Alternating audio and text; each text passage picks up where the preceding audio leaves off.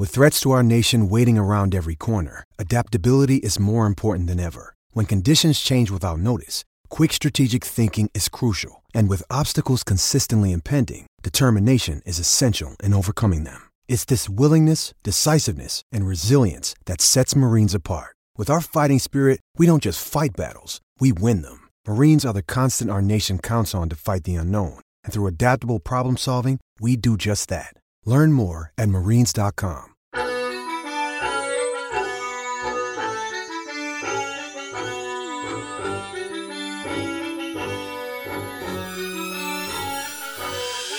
Welcome to another edition of the Cyclone Fanatic Podcast. It's football and random things from the Karl Chevrolet Studios in Ankeny. You're looking to buy a new or pre-owned vehicle at this holiday season. Karl Chevrolet in Ankeny and Stuart is the premier place in Central Iowa to get that done. Maybe you want to put one of those nice bows on the on a car for your significant other. And we all know that a Peloton is not the Peloton is not the way to go. So a brand new car from Karl Chevrolet sounds like the best option. I think one of my favorite ads that they've done is um, Ryan Reynolds Gin Company.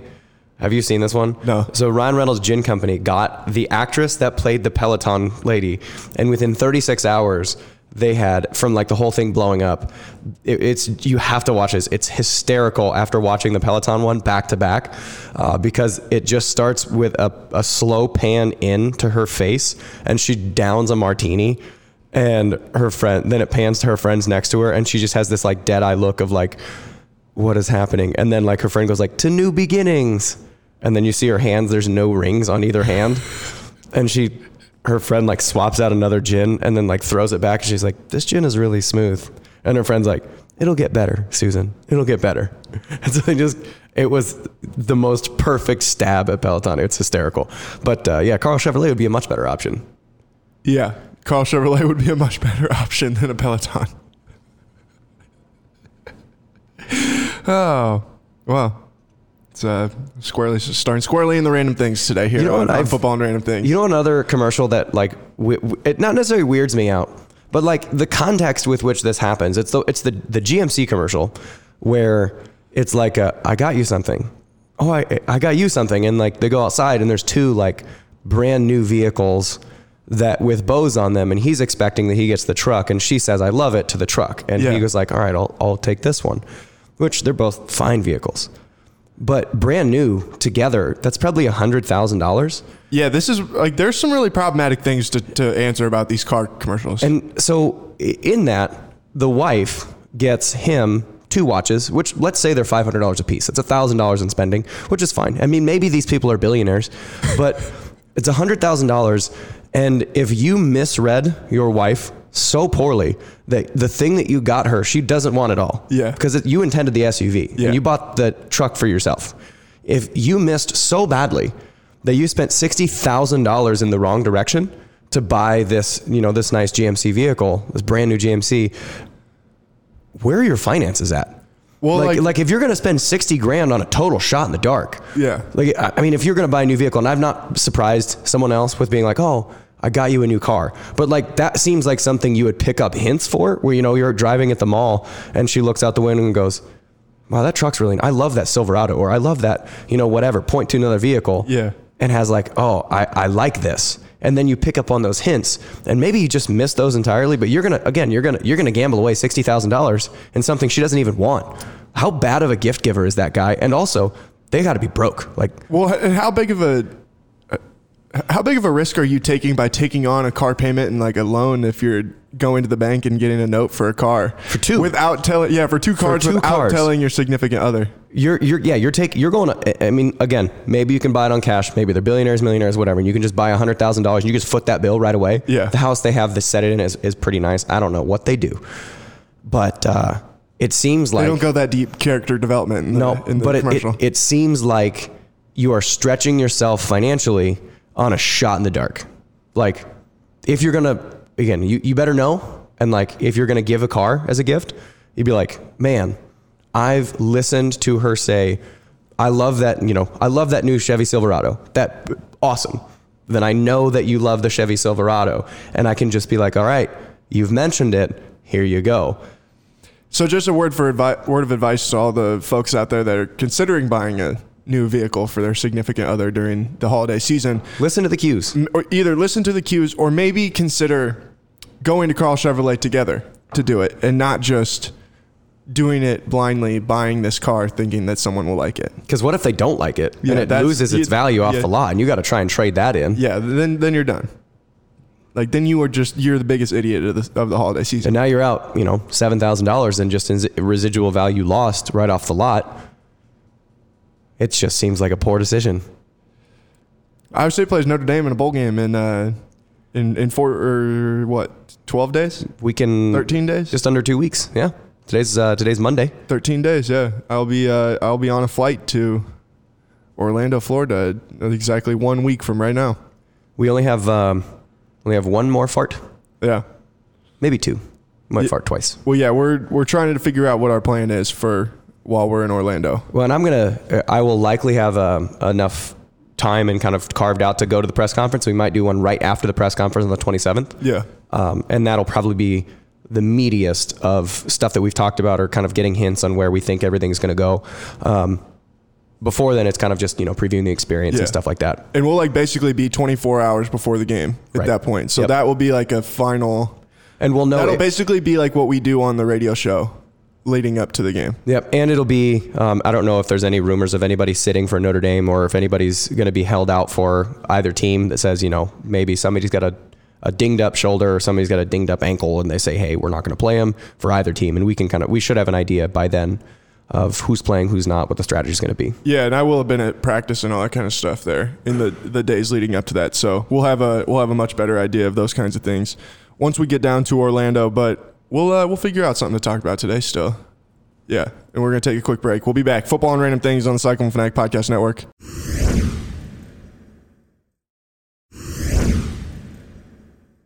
Welcome back to Football and Random Things on the Cyclone Fanatic Podcast Network. So, like we said during the first segment, we uh, we will talk a lot more about Iowa State and Notre Dame next week when we are down in Orlando. Really dive deep into that matchup. I know that Chris and I are going to do a podcast on Friday as well, where we will really go heavy on the football stuff. It's just kind of a preview before I take off for Florida. Uh, so today we're going to talk about the All Decade team, the All Decade football team that we put together uh, last week on Cyclone Fanatic. There were some of these were more fun and easier to do than others. Yeah. because there were certain positions like this is kind of a surprise. Running back, very thin. Running back was like- really hard because it's like, It's Dave Montgomery and then everybody else. yeah, it's Dave Montgomery, and then there's a bunch of guys who had Who were- some like blip on the radar one good years. Yep. And then, uh, like they would not really do anything else for the rest of their career. And there, Or like Alexander Robinson, who didn't play most of his career in the 2000s. yeah, if A Rob would have played in 10 11 instead of 9 10 as far as his like really successful seasons, Yeah. it would have been a no brainer that Yeah. Montgomery and A Rob would have been there. and even his 2010 season was not his best season. It's because he was injured. Yeah. I mean, I think his shoulder and his hamstring were both hurt at some point during the year.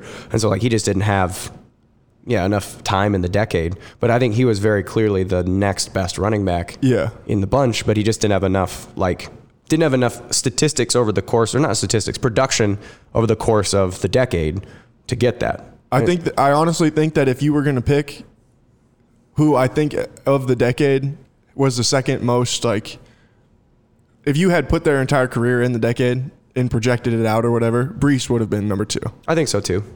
I mean, Yeah. I, I think that his, the way his season he had this year, he I think he almost could have gotten some votes just on this one season. Even if you were to put, well, that'd be a little bit of a stretch because Mike Warren's freshman year Yeah. was really, really good. And Mike did get some votes too. Um, but if you were to take, I think, I mean, even if you extrapolate a little bit into his next year, like if 2020, if he played 18 19 instead of 19 20, and he has any measure of success in next year, which I think we will. I, I also, I would say, um, the sophomore slump is real, especially with positions like running back, where you have tendencies and you have what people like, and you know how to to pin someone in.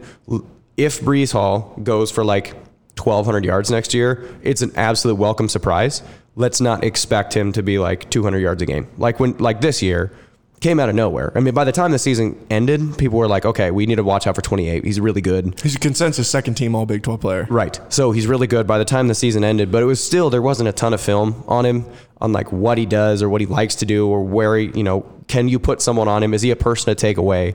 Um, and then next year, now that they have a, teams have an entire offseason, and I think most people are going to have a decent idea who comes into this next season for Iowa State. Like, there's probably this offense is probably not going to sneak up on anybody because they know that Purdy's back, they know that Breece Hall's back, they know all the offensive threats, all the tight ends, um, Shaw and Pet, or excuse me, Shaw and uh, Milton. Those guys are back. We know that they are going to do that. So I think this next year it'll be a lot more of a prove it year of like, okay, this is what he's going to do. But yeah, running back in totality, I went with James White because he was really the only guy that I could think of that had. I mean, I don't think he had a thousand yard season, um, but he had like a couple 800 yard seasons. Um, just and also kind of biased just because he's my boy. But uh, over the course, a lot of times in any of the voting, whether it was basketball or whether it was football, I tried to total up the entirety of their career rather than just being like, okay, you had one really good season. Because I, I honestly think outside of Montgomery's two, um, I think Mike Warren had the best Single single season, in the decade. in the decade. Yeah. Yeah. Outside of again David Montgomery's two seasons in 17 and 18. Yeah, and there there probably is some level of like recency bias there, uh, just in the sense that his end of the year was not very his end of his career was not very good. Uh, also, some breaking news: Charlie Kolar just named a third team All American by the Associated Press. So Congratulations, Charlie. Charlie just continuing to rack up the honors. And this goes. Uh, last week I tweeted out a, a drawing uh, whether or not your All American team is good, and it's there's just like lines. It says, "Is it, is your is Charlie Kolar on your All American team? Yes, then your All American team is good. no, then your All American team is not good. So that means that the Associated Press has a good All American team. Congratulations, Associated Press. Your team would beat the other teams. There we go. Uh, the I think the easiest one out of every position was Brock Purdy I think so too. to be the, the, the starting quarterback. the quarterback was the easiest one. Yeah. And I, I think that also comes with a marked level of inconsistency. it An was incredible amount of inconsistency. it was remarkable the number of people that tweeted at us, commented on Facebook or Instagram, and said that Steele Jantz should have been the quarterback. Steele played for half a season. Yeah. Yeah. I think people forget that almost. Like maybe the people that don't really pay um, that much attention. And the thing with Steele, and I pl- uh, all Steele got there after I got there and left before I left because he was a JUCO transfer. Um, Steele was he's one of the most enigmatic humans I've ever experienced in my life. I mean, there's a reason that he literally is like dropped off the face of the earth. I think he's working for his parents' towing company Yeah, in he- Northern California. That's about. I mean, Rob Gray has been on this trail for a very long time. I think that's it. I think he's. And- and yeah. th- There was one time I, I don't remember what year it was, but like I got a Facebook message from Steele that was like, "Hey man, I hope you're doing well. I heard something, something, something," and I responded immediately. No response. It was literally like one out of the blue response, one out of the blue text from Steele uh, via Facebook Messenger, and then like that's it. Like there is nothing else. Um, it was, it's amazing, but like he is. He is the most enigmatic human, and that is also reflected in how he played. Yeah. Where like it was, it was so much fun when he was at his best to just watch him do stuff. Yeah. Because he could do stuff that nobody else could do. He has he was he probably I, I think not between him and Arnaud, Arnaud just didn't throw the prettiest ball, but Steele would throw a tight, just a zip spiral, and um, he had a cannon. And Arnaud had a, had a cannon, but sometimes he would get moving too fast. They wouldn't like like if they both threw their best. That's probably about it. But I mean, it, Steele had the best arm I've ever played with, I've ever seen in person. Um, but he also would do dumb stuff, like really dumb. Like I don't think people remember the Texas Tech game in 2011 when he had three unforced fumbles. One of which was just booting out to the right side of the field. Yeah. Like I think we were coming. just dropped the ball. I think we were coming back. Um, it was maybe I don't know what the exact score was. We were down maybe seven or six or seven, and we were mounting a comeback and we were doing pretty well. And Steele just bubbles out. You know, does the patented like running around, just doing whatever he's going to do, and all of a sudden he just runs. Just the ball falls out of his hand, and I'm like, "H- how? Shouldn't have had that popcorn. how? Do, how does that even happen? And then, like in the same game, like I remember um, the UConn game in that same season because yeah. in 2011, three of his first four pass attempts were interceptions. But then he didn't he ball out in the second half? Yeah, and him and him and Money Reynolds, I think Money caught two touchdowns in the back half of that game, Yeah. and like we, we just tore UConn apart at like local time, like or it was at, at like UConn time. It was like 11:45 at night when that game finally got over because it kicked off at eight Eastern. Yeah. uh, and yeah, he just tore everybody apart. And I remember Money jumped over somebody at the end of that game. Wasn't that a Friday night? No, it was a Oh, okay, Saturday. okay. Uh, I'm pretty sure it was a Saturday. That was when Cy broke his arm. Um, Oh yeah. because he got pushed out of the stands. Yeah. But yeah, like Steele, he had so many high moments, but he had so many low moments. And it was like there's a reason why Jared Barnett took over by the end of that season, just because Steele was so inconsistent. Jared wasn't as great on the great side. Yeah. Even though that Oklahoma State game, he threw he had like 400 yards of total offense.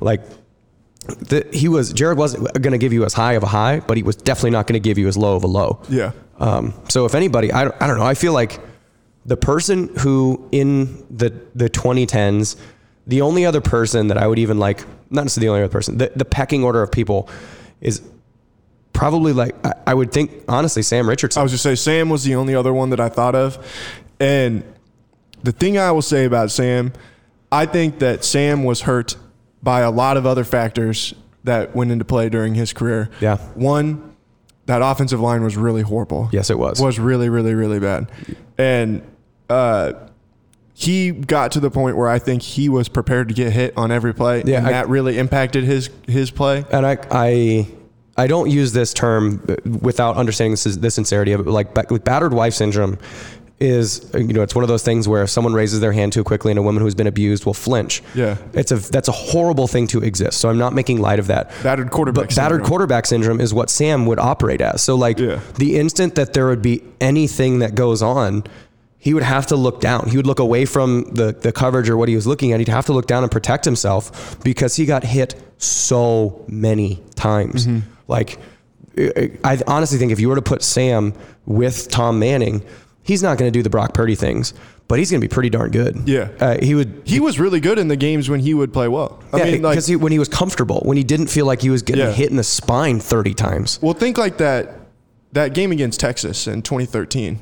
I mean, he was really good for the majority of that game. Well, the game that comes to mind is the one in Kansas. I mean, it Yeah. was we were it was. I mean, they they were bad. His first game, But yeah. his first game came in. I think we won like forty-eight to six or something like that. Yeah. And I think Sam had like three incompletions or three or four incompletions and like five or four touchdowns. Right. Something like that. Some absurd statistic. And that's what Sam could have been if he was in an offense that protected him. And he he did not get protected. So No. like I feel like Sam. And I would even say Jared, like a lot of the guys were just victims of circumstance where like they were just not handled properly. Like Sam, I would think Rohach to a little bit lesser of an extent. I think Sam was more physically talented than Grant was, but both those guys are really similar players, really efficient, r- good enough arms that are going to get the job done, um, throw a really tight ball, good decision makers, but just got hit way too many times.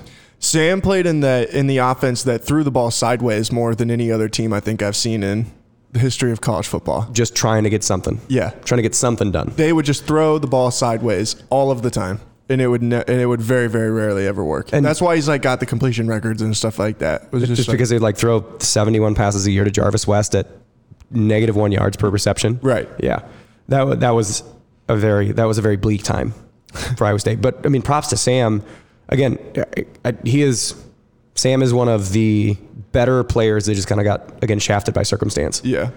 All right. We talked about the running backs. Uh, wi- wide receiver was another one that was pretty easy because you had the two.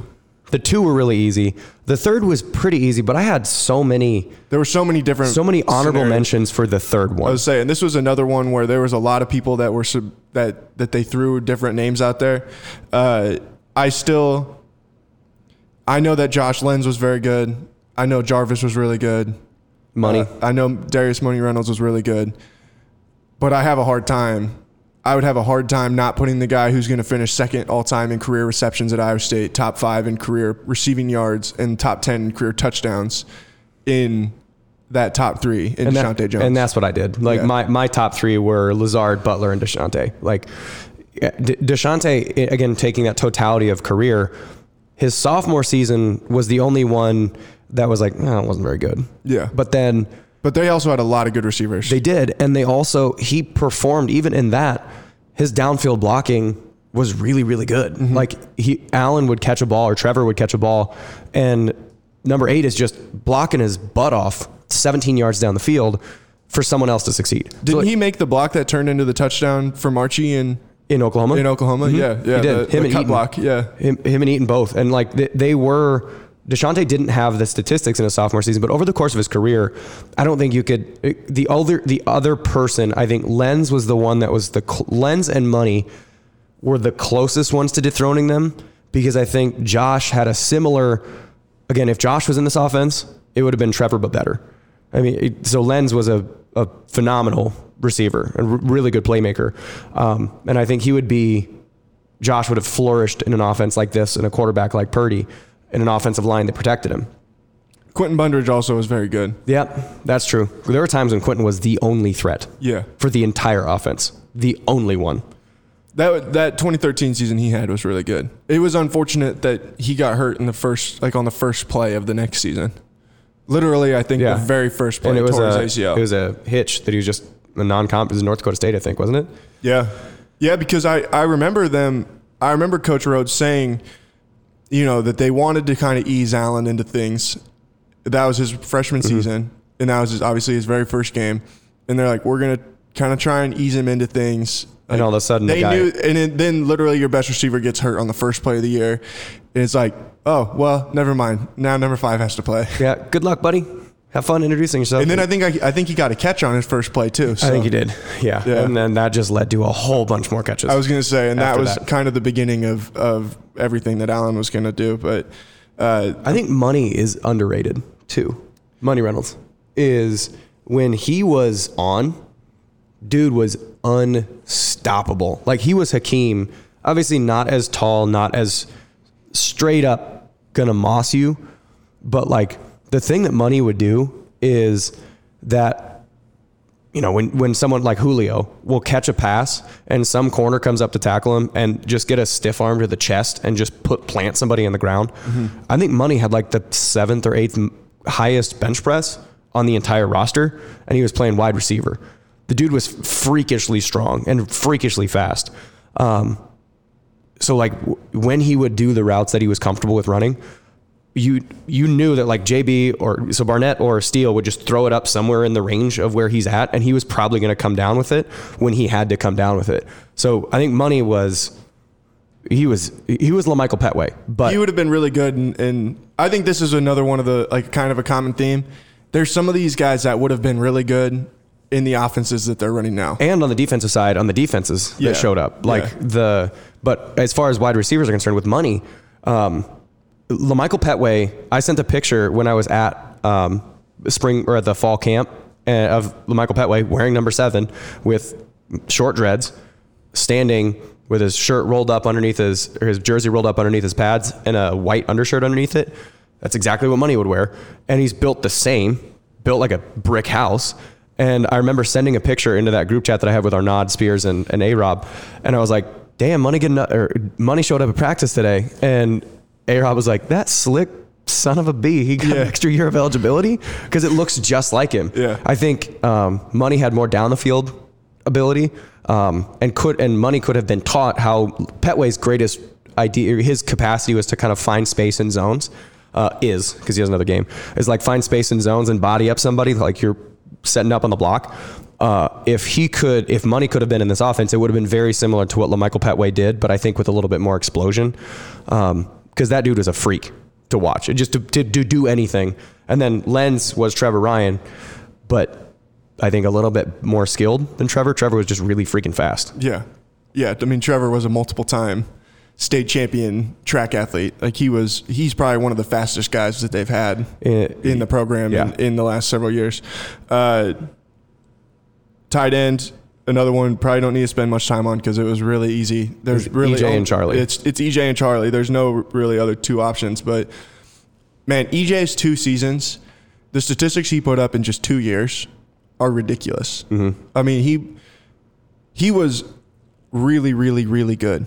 The, like those offenses would have been because it was Bun. would have been absolutely horrible. it was if wasn't Bundrage. It was Bundrage and EJ. yeah. were the and, in 13 it was yeah, was really the only and then 14 it was it was EJ and, and Mike Allen. and Al well and Mike And- and Mike Warren, yeah. like that was your entire offense. Yeah. Well, no, 15 was Mike Warren. Oh, sorry. Then Yeah. it was uh, that. Was, who was that? Then uh, Tyler Brown uh, or Wimberly? Wimberly. Yeah. It That was the, that was the two and ten season. Whew. Yeah. Oof. Yeah. But remember that play? Like that was Was the Oklahoma, the Oklahoma State one where he just backhanded stabbed one out of the air in front of someone's yeah. face? Well, and I remember the game when he was playing when they were playing Toledo, and they were wearing the yellow uniforms, and uh, he carried like three guys into the end zone, getting his jersey ripped, like all this kind of stuff. Like he was a grown man playing amongst boys What's that fun, season. What's funny is EJ. I, I probably by the time he was done, he wasn't like this. But EJ was one of those guys that you'd be at practice and it'd be like a play that you've run like 300 times, and he'd be asking Ernst Brun like, "Hey man, what do I got on Seattle?" And Ernst would be like, "What? what do you have? on- It's it's slants. You have slants on Seattle. Seattle. You've it's literally day one install. How do you not know this? And so he just not have any idea what he was doing. And I, I get that had to have changed from the time he got done. But like, oh man, he had no concept as to what he was doing when he first got there, and would genuinely be like one of the, one of the guys where you would just shake your head and like, how are you forgetting this? This is not even that hard. It's like how do you fold a shirt? Like that's just basic stuff. Do you understand how how do you exist in football? But yeah, very clearly he he figured it out by the Yeah. time he was done. But it was it was not promising when he first got there because memorization was hard for EJ. Yeah, it was an interesting uh, interesting era And then on many levels. and then Campbell inherited literally no tight ends. Yeah, zero scholarship tight ends. None. Well, yeah, zero scholarship tight ends. I think they had someone in the recruiting class that they basically just dropped. Uh, offensive line. This one was one of the harder ones. Uh, Well, the the first one wasn't. well, no, there's there's three guys or two guys that are really obvious, and then um, the like other three were hard because of the fact that the offensive line was really not good for a long period of the of the the decade. well, and I think there were guys There were guys who were good individual talents, Right. But it was like, how do we pinpoint? How can like we sit here and justify, you know, Jamison Lalk? Like, how can we sit here and justify Jamison Lalk being on this team when you consider how bad those offensive lines were? But even though he might not have actually been individually that bad, because those offensive lines were bad. Well, I the honestly, so what, I almost put KO as the athlete of the decade, Yeah, and for all sports, but George. I mean, you can't. For me, like as I can't vote for anybody other than Niang, but it was like George was my number one, and then the three immediate honorable mentions were KO, Allen, and Monte. Like those were my three right away next ones because I mean we we haven't seen it in the past how you know year or so because he's been injured. But when even when you watch him play for the Ravens and he is just absolutely just mauling NFL players. yeah, That's how he was in college. Like KO was one of the best athletes and one of the best talents. He was also sometimes a pain in the ass. But that pain in the assness eventually worked itself out and he figured out like, okay, this is how I need to carry myself. This is what I needed to do and became the what the highest draft pick at Iowa State since 1977 I mean, there was a period of time where he was the highest paid offensive lineman in the NFL. because he was a second round, end Yeah, of the second, round. right? I think second round. Yeah, Yeah, he would have been the guy that if the the question marks were, does he really want to do it? And he was kind of a pain in the ass, and so that probably dropped him from the first to the second. But his talent was first round NFL draft pick talent. yeah, for sure. And then Tom farniok was the other one that was unanimous. Dude, I don't know how Tom is still walking at this point. Like he had so many knee sprains and ankle sprains and toe sprains And kept playing anyway. and kept playing anyway. Like his foot, his ankles have to be absolute garbage right now because he played in, I think every single game except the ones that he tore his ACL. Did he tear his ACL or is it just a mem- MCL? No, it was an MCL sprain that he missed a game. Yeah, he he missed one game in his college career. Yeah. he, he started 47 games at Iowa State. Yeah, it wasn't. He had a, an MCL sprain that he he missed a game. Yeah. and then came back. And yeah, Tom was and I remember that whole week, everybody's like, they aren't gonna have Tom Farniok. good luck. Oh, yeah. Oh no, this is not going to go very well. Good luck. And Tom, it was another one of those guys. Like when Tom was a freshman, man, he got tossed. He got ragdolled so bad. But he was, the nice thing for him is when he was a freshman, when he came in to play as a freshman, he was in between Ethan Tufte and Hayworth Hicks, which are two of the strongest humans I've ever met in my life.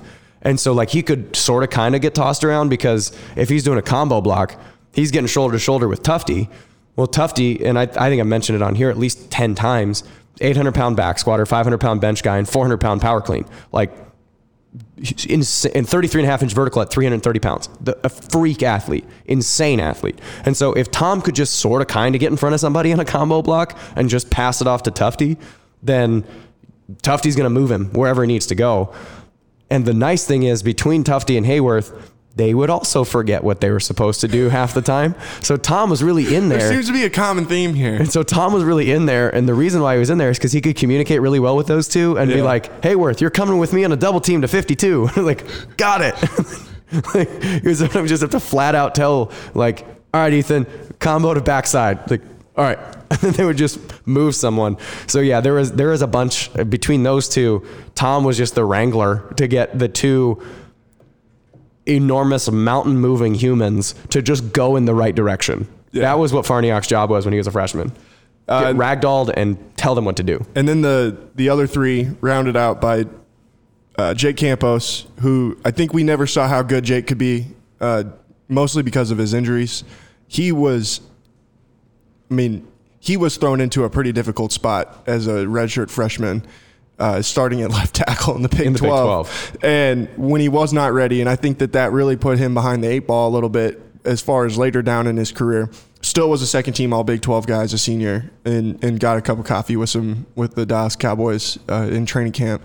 Um, but I, I think that, like I said, we probably never really got to see how good Jake could have been if he had not had to play early on in his career. And then Julian Good Jones and Josh Knipfel, both uh, still current offensive linemen. Well, and I put as the the two that rounded out my five was were probably more individually biased because I could see them as individual players practice because I can't since I left I didn't get to I don't get to watch film and I don't know what the scheme is and I don't know what the play is so it's really hard to tell unless you know what each guy's supposed to do who's doing the best thing. So a lot of times you kind of have to go on like oh there's this, you know, someone hasn't allowed a stat or someone's moving really well, and it's really hard to tell individual offensive linemen unless there's two ways you notice O linemen is when they're doing something incredible and we're doing something really, really stupid. Like if you fall over and give up a sack, all right, there you go. But if you're Creed Humphrey for Oklahoma and you're just taking a defensive tackle seven yards backwards on a run play, then like, okay, that that guy's really good.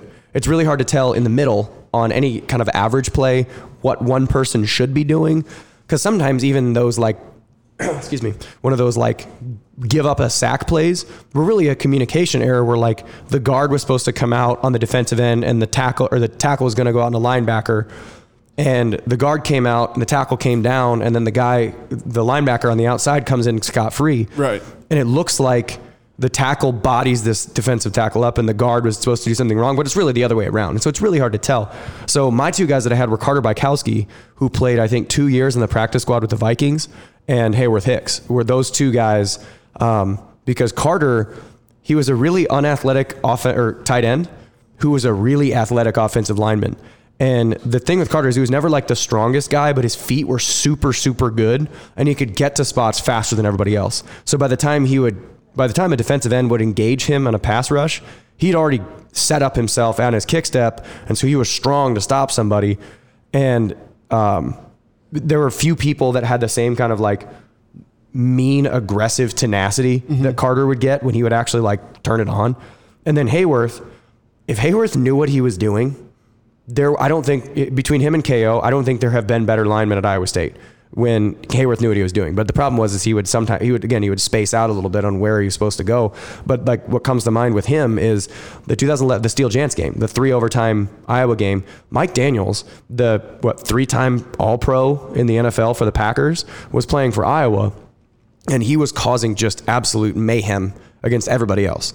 And by the end of the game, we would switch the protection um, to put Hayworth on Daniels. So like if he was playing uh, a more of a nose because he was usually the three technique. So like if he was playing more of a nose and they just bumped it over, then we would shift Hayworth to that side, and so he would pretty much go one on one with Daniels.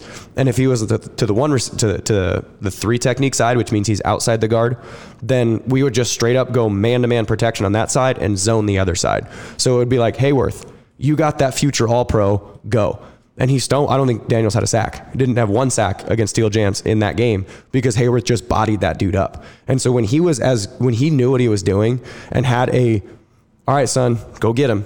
And like the, the example to me is like a basketball, in basketball where, you know, somebody who is just a straight up baller, like you cannot stop. Like Allen Iverson was obviously great at assists, but like Allen Iverson, if you're one on one and it's just spread everybody out and just let him get to the basket, there wasn't any thought to that. It was just go be really good. Hayworth had that of go be really good. When you simplified what you needed to do, unbelievable. So Hayworth to me um, was if he could have known what he was doing a little bit more, and I don't know what the cause of that was. Just he's Hayworth, but like if he could have known what he was doing, that dude could have and should have been in the NFL. He's been like the offensive lineman of the year in arena football like three different times. All right, we'll talk about the defense. We'll take a quick break, but we'll talk about the all decade defense. And then I want to talk about the Heisman Trophy too uh, when we come back because I did, I want to say that I was right. I was right. And I want to rub it in your face when we come back on Football and Random Things on Cyclone Fanatic Podcast Network.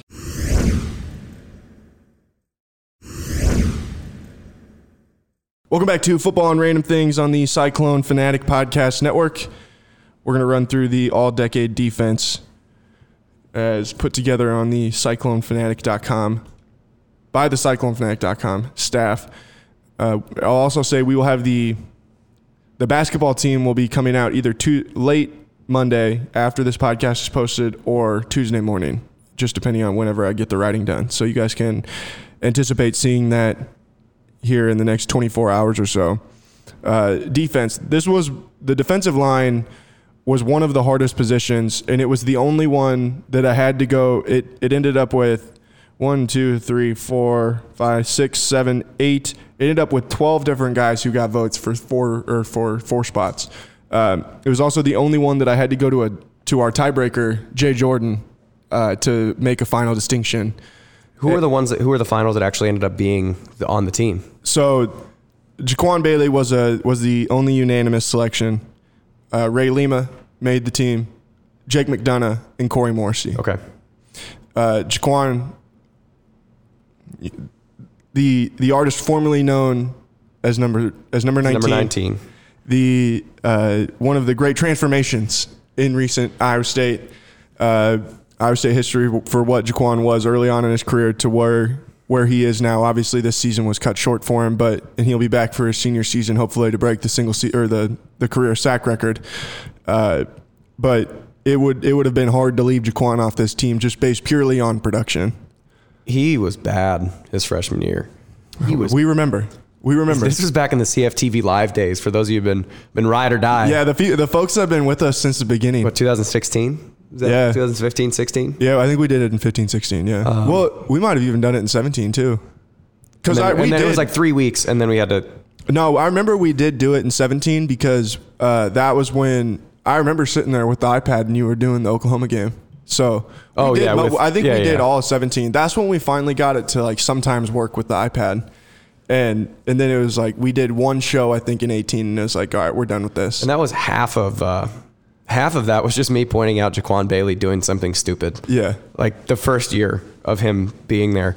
Uh, and then eventually he kind of pulled, obviously pulled it together. And I think um, it turned from me to we. Like that is what happened with Jaquan Bailey, where one of the crazy things about being a defensive lineman is it's one of the positions that is more important to be a supporting character than it is to be the lead, the main character, but you have the capacity to be a main character. So like imagine if an offensive guard could record rushing yards where like it doesn't make sense for you to do that.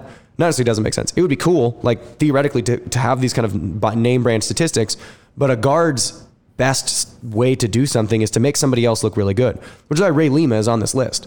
Ray, if you just look straight strictly at statistics, there's no reason Ray Lima is on this list. None. He doesn't have very good statistics, like tackles and sacks and stuff like that. But what he does in this defense is incredibly difficult and incredibly important, which is keep people off your linebackers and let them go make tackles. I mean, I don't. I think you can argue that in in this three year stretch, there's not anybody that's been more important than him. I think you can make an argument that he's the most important player of these of this three year stretch, at least defensively. Well, and he's been he was a guy like Ray is the reason of uh, the three defensive just Ray and the defensive linemen that have been there. So between Jaquan and Ennis, um, and like Wagner, J.D. Wagner was uh, so Corey Morrissey and J.D. Wagner were were tied, and so and Jay Rightly picked Corey. and Jay was the one who who made the final call that it would be Corey. I think of every so, but anyway, the defensive linemen that they had Yeah. were the only reason that they can get away with this three down look. Because if you if you have a three down look without the linemen that you would need, then you have uh, guards are uncovered essentially in a three down look. Where sometimes Iowa State plays this four eye, which is just it's inside of the tackle to kind of outside the the guard, so it's sort of covering them. But if you don't have a, a defensive lineman that's worthwhile, those guards just get right up on your linebackers right now. And there's no way that a 230, 240 pound linebacker play after play after play after play after play is going to be able to defeat a guard if the guard gets there without being touched. And so your defensive lineman has to hold those guards and, and the tackles off of the linebackers as long as possible. And so Ray, two, sometimes three guys have to try and move him so they can get access to the linebackers, and he just doesn't move. So between him and Ennis um, and Jaquan, that's allowed this defense to be what it is. But you mentioned Corey Morrissey. I don't think there's a person on this team or on this. Uh, uh, I don't think there's a person in the decade that if he was allowed to be in this system, just to play in 2019 with this coaching staff, with his personality, with his skill set, that would have a greater increase in production than Corey Morrissey. If he was allowed to be the the four eye that defensive end, Jaquan Bailey would look like a chump compared to Corey because of how athletic and tenacious and n- relentless Corey is and was. Like I don't know if you've ever stood next to him. Oh uh, yeah, I have. He's what six four, about two seventy, and has like an eight pack.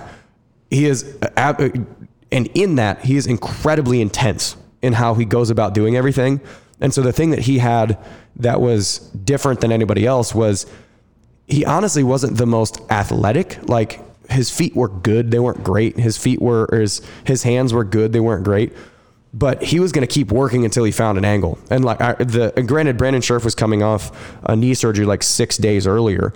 But the win that, that the Cole Netten um, game winner, Corey had two sacks against Brandon Scherff, who was the fourth overall pick that season, or fourth or fifth overall pick that season, and he put Scherff on his Won, ass. won the Outland Trophy. Yeah, he, he won the offensive lineman of the year, and Corey beat that dude like a drum. And again, he was coming off surgery six days prior. But imagine what Jon Heacock and um, Eli, Eli Rasheed. Rasheed could do with Corey in this in the system that they have. That I think that is the of everybody. Him and maybe Sam Richardson are the guys that are the most would have taken them from where they were, which is good, to where they could be, which is incredible. I, think Jarvis West would have been really good in this system too. Yeah, that's probably true. I mean, there's a there's a lot Another of guy guys that- yeah. just in this system that could have improved. But I, I of, of everybody, I think Corey would have been one of them. And I think the other one, another guy that I really debated between McDonough, um, but I felt that enough people are going to vote for Jake that I I put him as like my instant honorable mention, even though he was my roommate.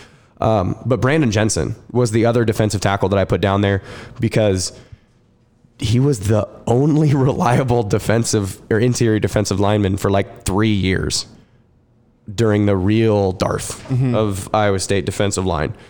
And um, there were times he would play like 75 snaps a game. And for a defensive lineman, that's about 35 more than you should play. So imagine Ray Lima.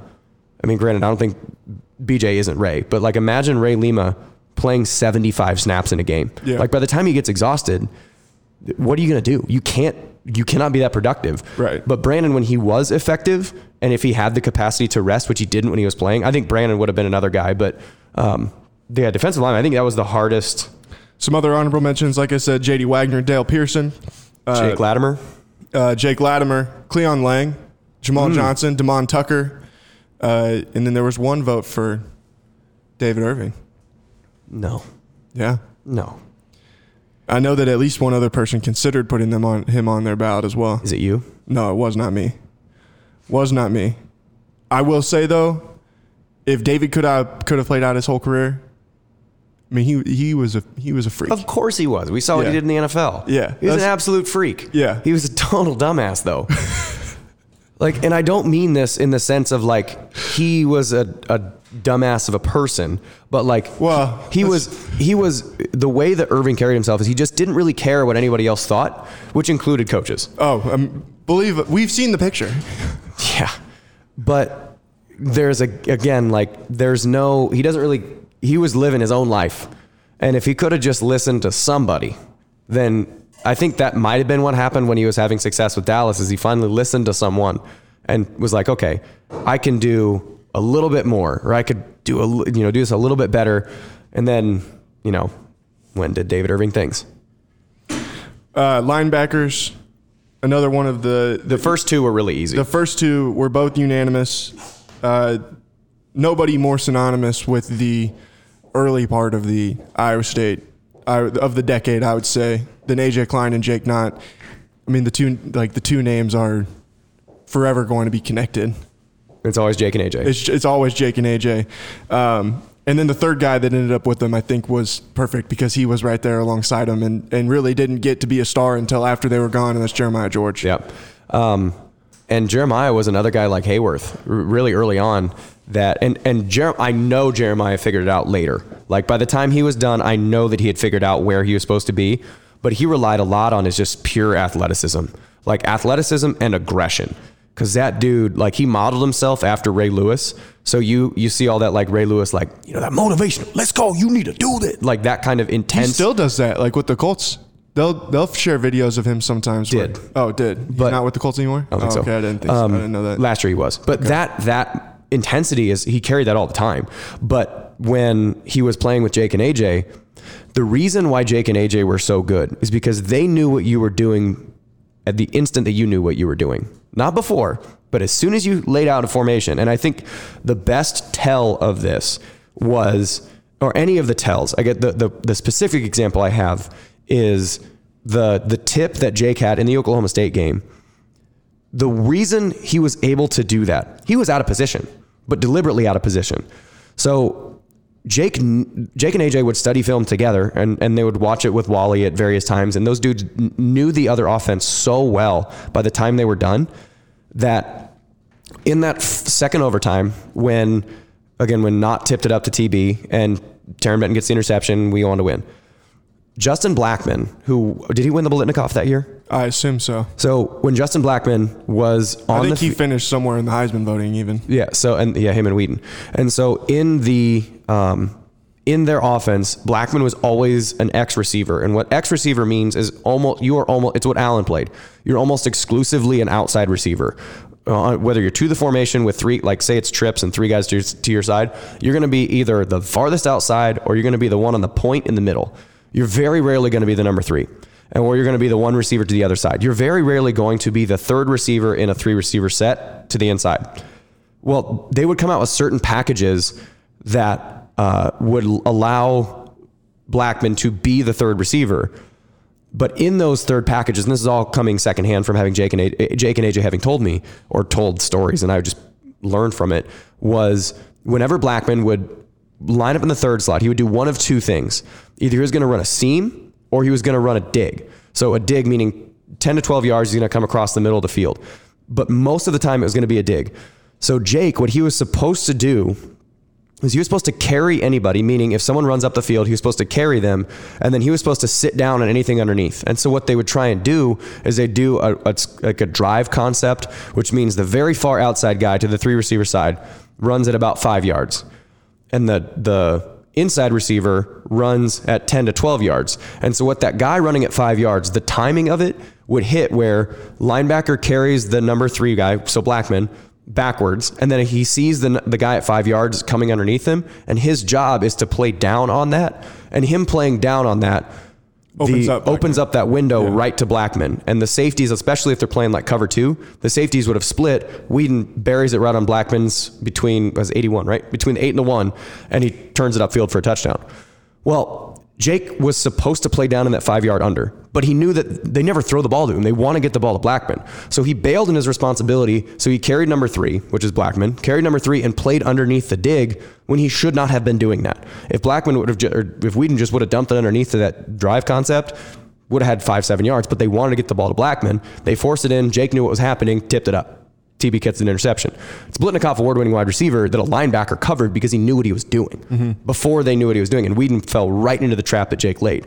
And AJ would do the same thing. Like those pick sixes that he had were they'd come out in a certain formation. They knew that Jake knew that where they wanted to go with the ball, he would just bait them. He would put himself deliberately out of position and then be like, all right, look how wide open your number two wide receiver is. You should throw it to him. And then steps underneath it, takes it back for six. So they would do that. They would know by your formation, your alignment, your personnel, they would narrow it down to one of three plays. And then by one step, they know, okay, well, it's not the other two, it's this play. And they'd get to where they needed to go. Yeah. And by the time Jeremiah got to be, Jeremiah George got to be a senior, he didn't have that same level, but he had somewhere close where he knew better what was going on. So he could get in the spot before anybody else did and just blow crap up. Yeah. Yeah, all three guys were first team All Big 12 players. AJ was the defensive player of the year in the Big 12 one season. Um, and then Jeremiah also obviously was a, a central player in. I think that if you wanted to go back and look at the moment that the Paul Rhoads era really like turned for the worse was that game against Texas when I mean that it's like everything changed from that that night on. I hate And- it. and That's I why know- that's that's Yeah. the that's the real root cause of why I don't like Mike Defee. Yeah, That's I- the, I it's know. really the exclusive root cause. What was the locker room like after that game? Mad. I can imagine. I mean, mm-hmm. I I what I put in the in the the piece. I included Coach Rhoads's speech that he gave to the media after that game. Um, that was awful. That that was so irritated because we all knew that that was complete BS. We all knew it. Yeah, And it was one of those things where like, what do you do? You know, like there's no, there's no, there's the whole justice thing. Like generally speaking, and and I feel like I am of everybody, like very fair on officials. Like they're humans. You're expecting them to make mistakes, but when it's such an egregious screw up that goes against you, you feel like personally insulted. So that yeah, that locker room was really not comfortable because I, I think the the thing that I had the biggest beef with, and this is I think the reason why they apologized, is not that they ruled him down, or not that they ruled him for progress. It's that they ruled him down by contact pre-review, and then during the review they ruled him forward progress had been stopped. So they weren't confirming that he was down. They had changed the reason why he was tackled in between the review, which is not possible. You can't switch that over. Mm-hmm. If his forward progress is only reviewable and only defensible on the field, and you can confirm forward progress on the field. Actually, I don't even think you can confirm forward progress. I don't think you can review that at all because it's subjective. So if you blow the whistle on forward progress, play's done. And they, yeah, they ruled him down by contact, very clearly not. Then they came back and ruled forward progress. And that, again, was the biggest, what the hell are you talking about? You can't do that. Mm-hmm. Yeah. Three guys who I think were very deserving in the honorable mention uh, category: Willie Harvey, Marcel Spears, and then Joel Lanning. But we'll come back to him. Uh, Willie and Marcel, both. I mean, there there's some really good linebackers. I mean, it, Mm-hmm. That was- I- just been- about any other time. Those guys probably are both in there. Well, and I think that's the strongest position. Yeah. Uh, at through the entire decade was linebacker. Was you had the most consistent, good choices to choose from. There was a lot of good defensive linemen, but there weren't many great defensive linemen. Yeah. There was, there were great linebackers. there there was at least I think you could say there was the three were great.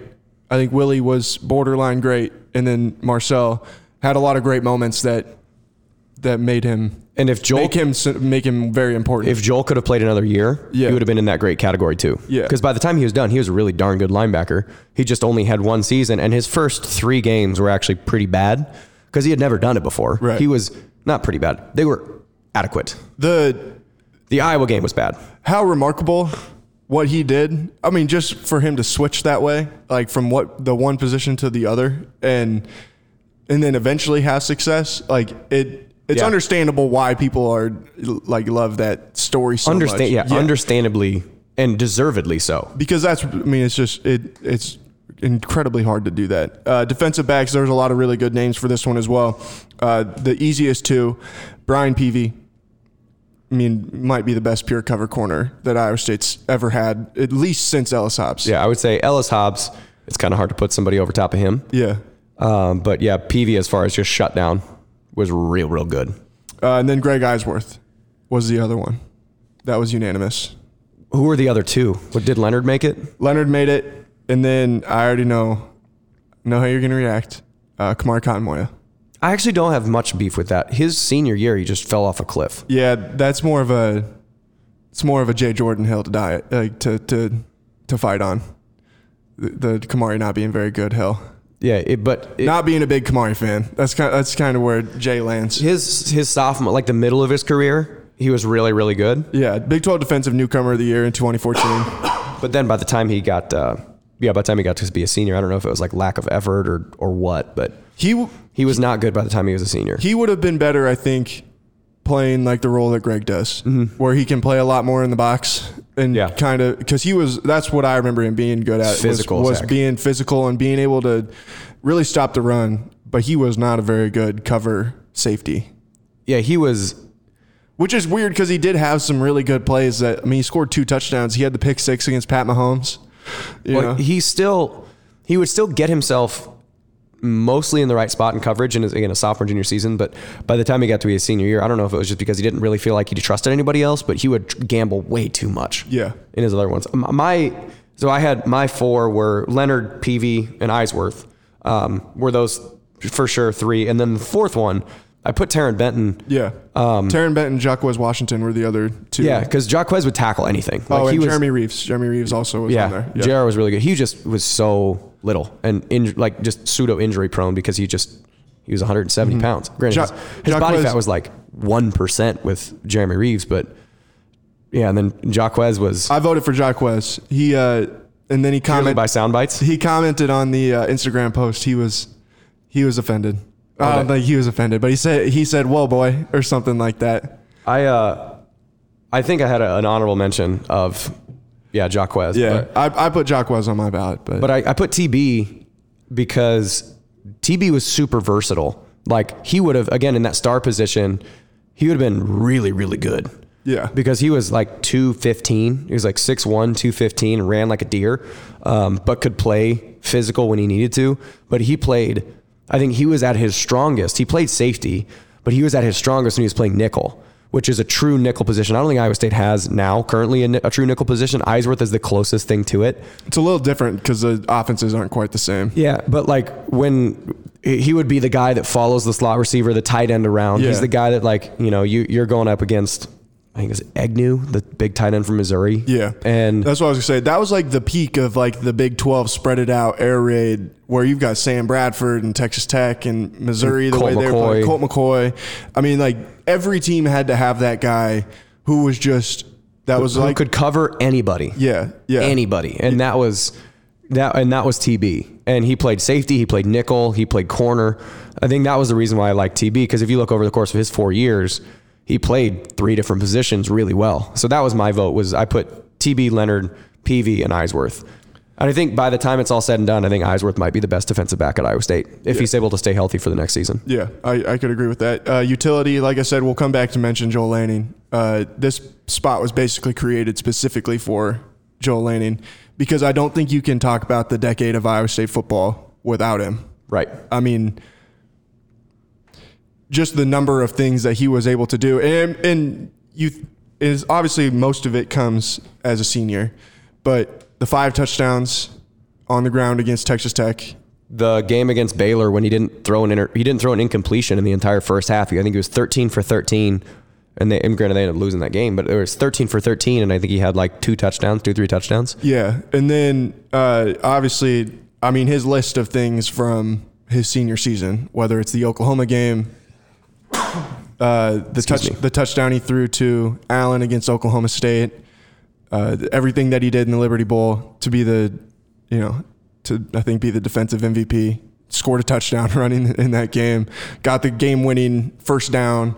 I mean, there, there's the list of Joel Lanning memories are, are so expansive. It's like you can't not have him on something like this. I don't remember the game, but wasn't there a game where he recorded a passing touchdown, a rushing touchdown, a tackle for loss, or excuse me, a sack and a solo tackle? Wasn't it the Oklahoma State game? I don't recall, but there was one game that he had. I think like, that was the only time he threw a touchdown that year. So the combination of yeah, rushing touchdown, passing touchdown, sack and tackle, like or a pass breakup, excuse me, sack and a pass breakup. And I was like, there's there's no one else since yeah, I, there, Deion Sanders maybe or like Champ Bailey when he was at Georgia. Eric Weddle. Actually, I think I remember Okay. hearing that he was the one who had done that or something. But some, I mean, it's such an absurd, Yeah. tiny little niche, and there's no, yeah, there's nobody that was able to do that many things that well. Because there are guys that would like would switch from wide receiver to corner, or corner to wide receiver, or linebacker to fullback, or fullback to defensive end, or whatever. Like there are certain guys that'll shift positions around, and even like right now.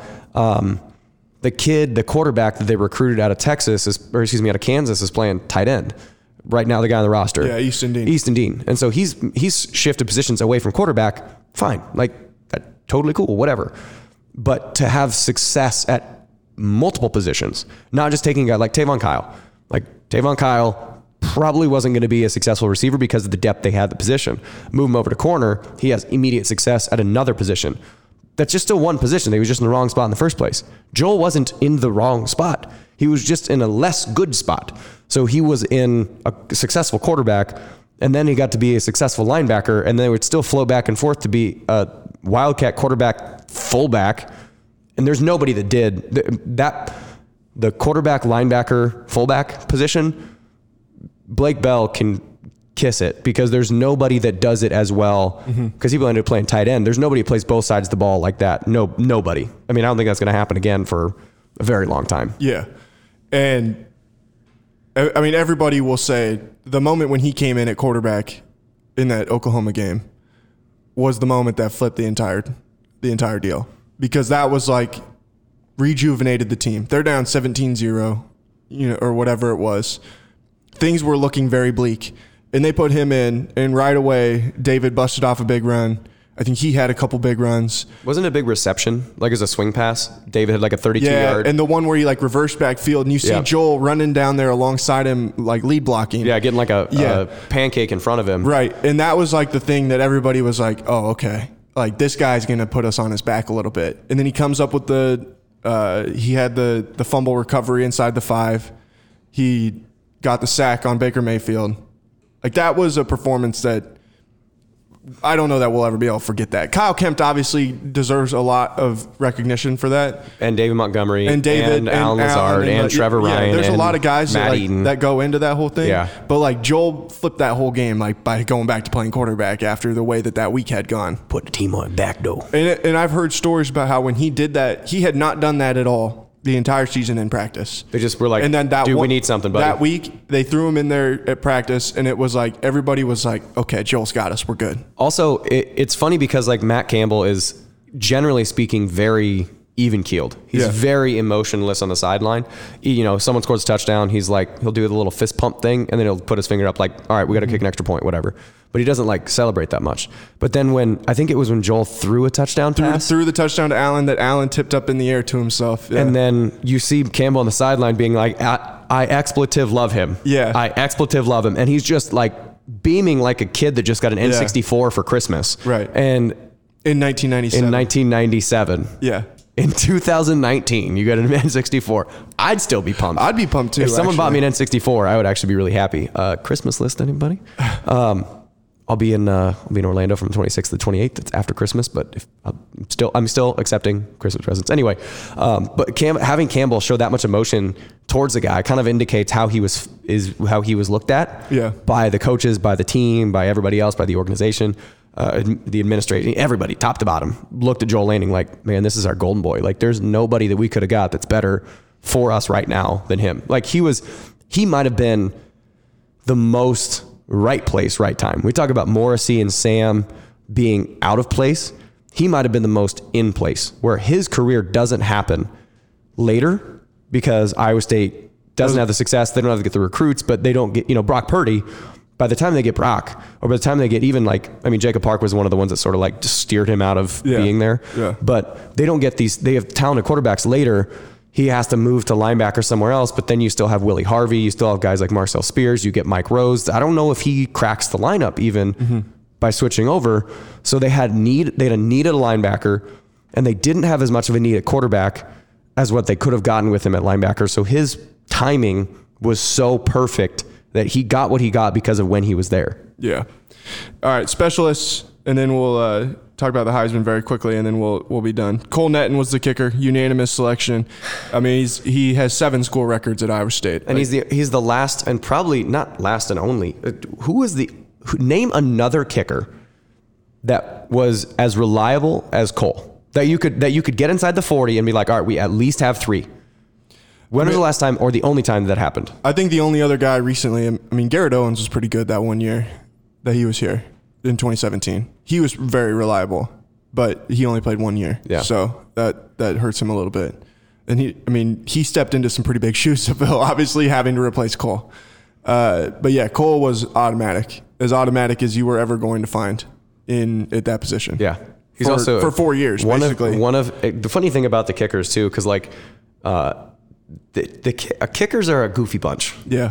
personality wise. So the, the kickers that I had when I was there were uh, Cole, Grant Mahoney, Zach Geyer, and Edwin Arceo. Those were our kickers when we were there. And between Geyer and Edwin were like just normal, like kind of nice, reserved humans. And then Netten and Mahoney were like the biggest, just littlest humans on the team with the biggest personalities that like even especially Grant like Grant would make fun of coaches like and and no and no one would be like ah ah, Mahoney you crazy little fox like th- that personality so Cole was one of the same people he's just like an like an, a hilariously odd duck Yeah. that could just make any room smile Yeah. and then just I had would go out classes with Cole. Cole and then, was awesome. and then would just go out and nail kicks Yeah. Yeah. Cole was awesome. Uh, Kirby Van Der Kamp was the punter. Uh, punter is another position that was really good obviously, yeah, punter was really good. Obviously, another very good. Uh, uh, he was a very good punter. Kirby was a multiple time, I think actually a four time All Big Twelve selection at punter. Uh, but the fake, the fake capabilities of Kirby were I think what took him over the top from from just about anybody. He was so Kirby was I was in Kirby's wedding. Um, and it's funny because Kirby is like so the opposite of Cole that like Cole is like in Mahoney because those are again those are the two guys that were there mostly and they're like joking around like they're you know kind of the, the center stage and Kirby is like would say seven words in a day and be totally cool with saying seven words in a day. Um, and all of them are going to be at the same tone. Like he's not going to put inflection in his comments, but he's just very consistent and very like one of the reasons. And I put, I think I put this in my little write up on Kirby. One of the, he was one of the big weapons that Wally Burnham had because Wally would run this bend but don't break style defense. And it's the way that you run a bend but don't break style defense isn't like we're going to ratchet it up when you get inside the 20. It's basically if you run eight plays, you're going to screw up on two of them. We're just at some point you're, you're going to screw up on back to back plays and we're going to get you. And so you're trying to essentially keep everything in front of you and force them to run back to back plays and let college kids mess themselves up. And Kirby was one of the biggest weapons in that because he was so consistent at putting people inside the 10 that teams would have to drive how many yards? I mean, have to drive Yeah. 75 yards to even get into scoring position because Kirby was so good at what he did. Um, but yeah, punter, like if you think about it, Colin Downing was good. well, you went from Mike Brantner, from Brantner to Kirby to Downing for that was like a, a, a like a presidential turnover. It was like four years, four years, four years. So for like twelve years straight, Yeah. it was guaranteed really good punter. And then it's funny we did we just didn't realize it, but and again, again rest uh, R.I.P. Corey Dunn's Achilles for la- this season, but like that was the first time in like a decade that Iowa State didn't have like the best punter in the conference, and that was blatantly obvious last year against Iowa. Yeah. and we just sort of took And that was for, Corey's first game. so, right. And like, first, first, slack. yeah, like it not, it- um, it's no detriment, but like, you know, Joe Rivera was really good this year. yeah. By the time everything got done, he was really consistent. He was starting to put, you get a lot of hang time, whatever, Yeah. not allowing a bunch of returns. But yeah, it was it was funny because you go again, Brantner, Kirby, Downing back to back to back, there was 12 years of really, really good punting, which is ironic that you're happy about that because we weren't very good. There was a lot of punting. They got a lot of opportunities. As Adam Gray always lovingly says, punter you. Uh, last two, kick returner, Kane Nwangwu. Uh, the honorable mentions for both spot were the same. And then punt returner Trever Ryen, Josh Lenz, and Jarvis West, the, the honorable mentions at both of those spots. I uh yeah, I put Josh as the punt returner just cuz I and Josh and Trever, it's funny because they're like the same person more or less. Um, I think like I said, I think Josh was a little more skilled. I think Trever was a little faster. But those guys were just Mr. Con- all four of them. Well, I think Kane isn't Mr. Consistent. Kane is Mr. Explosive. But between Jarvis and Trever and Josh, they were just like you could always count on them to make the right decision. Yeah. And then when they made the right decision, stupid athletics. Kane is at a disadvantage as a kick returner because of some of the rule changes of kick Yeah. returning. And I mean, there's a reason that every time he does get a return, it almost always he's like a, he's a weapon because when he catches the ball and if he gets a return, he almost always makes it past the 30. Almost always. And they have to change. People teams have to change their. Yeah, and he almost will come like one block away all of those times. Or if he can slip one tackle, then it's a touchdown. Yeah, and I think a lot of the kicks out of bounds um, that Iowa State's received, because if you think about it, it's been a sizable number. There's been at least seven or eight kicks out of bounds. Have been trying to avoid kicking to him. It's been trying to just find some other space to get at the ball on the ground and directionally kicking. You know, it's sort of like if you're a good but not great golfer, you're consistently around the 80s, and you take your driver and you're like, hey, you got to stay on the right side of the fairway. Like you can get it in the fairway, but Yeah. when someone tries to direct you to a specific spot, that's when it starts to flay a little bit, and Yeah. it's really hard. It, it'd be better to just be like, all right, I'm going to go down the middle, because as a kicker, a lot of times kickoff guys are good at doing one thing because you have to put so much pop into the ball Right. that when you start telling them to direct it, it's a little bit harder to do. So the Well, the, the- Nwangwu factor Yeah. of have him being a dangerous returner, it does change this. The it, it changes this the scope of what someone else can do. And the fact of the matter is too that when you can fair catch the ball and get it at the 25, then From anywhere. from anywhere, then it kind of it's like you. We all know Matt Campbell. If Matt Campbell has an opportunity to just take the ball at the 25, unless Kane sees something that is like really set up, I think more often than not they're like just catch the ball, get it forced at the 25. We have a good Brock. offense. Get to Brock. Let's not mess with it. Yeah. But if he sees an opening, like he knows, like Kane can take it to the house. Mm-hmm. He's done it once, you know, and I have a hard time believing that that kid is going to play out his entire rest of his career and not return another kick for a touchdown because he has been so close. I mean, 15 times. Where just think how many times Yeah. it's like he needed one more, one more block, one more Or the kicker to just be a little bit late. yeah, just like one split thing needed to happen for him to go to the house, and it's just like, and he just gets tripped up or something I, like that. I still maintain that I've never seen someone accelerate like Kane Nwangwu can accelerate. yeah, And that was, um, I don't know, it was maybe two, was, what was his freshman year? The year he redshirted. Was 2015? well, he, he redshirted after he got hurt. He played in 16 and, Oh, then, so got, 16. and then redshirted 17. It would, so his first year, 16. I remember him, watching him take a handoff in, a, in the spring scrimmage or a spring practice. It was a spring practice. Spring, it was a scrimmage before the spring game. And he took a handoff and it was really well blocked. It was against like the twos or something. And he just put his foot in the ground and went full zero to 60.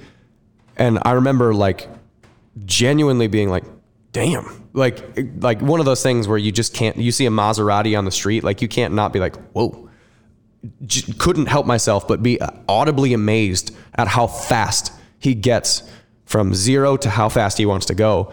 Cause that dude is pure explosion. And if he could just, if I just wish that if he spends this whole offseason working on his hands, what you could do with him at slot, what you could do with him at the Deshaunte Jones position, where you run him underneath on, you know, something mm-hmm. like that's where Deshaunte got most of his plays is like catch, catching the ball at four yards. Just get the ball to Kane. Just be like, hey, just go be really fast. yeah, All right. Good job, buddy. Go be really fast. Right. If he could just work on his hands a little bit, then that's a stupid weapon. for taking something down the field. Well, and that's why when when he catches those kick returns, it takes just the tiniest seam. And you can see it. And then- I mean, you can see it every time where when he catches a ball and he starts taking steps, you're like, oh yeah, okay. This this could get it's he's like a hold your breath type of guy.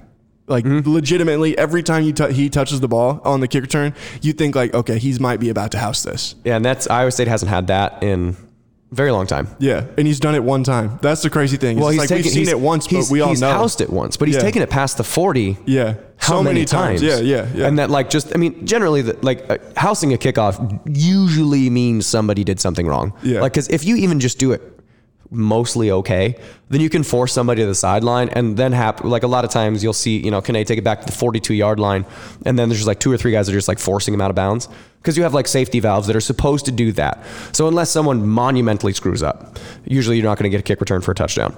But when like so he, even though he may not again he may not take it all the way back to the end zone but he's taking the ball to the 45 yard line because if if you're just okay against Kane, he's gonna he's gonna return it to midfield and it's sort of like the I don't know the the and one in basketball that you sink the free throw but your backcourt's lazy and then they just take the inbound and just Yeah. you know cherry pick one and then dunk one on the other side and you're like oh well that was fun momentum for the four seconds that it lasted. Yeah. That you score this touchdown or kick this field goal and the ball's right back at the 50. It's like the ultimate momentum killer for the other team. Right. Last thing, uh, Joe Burrow wins the Heisman Trophy on Saturday night. I told you on last week's episode that Joe was going to break multiple records uh, in his in his victory.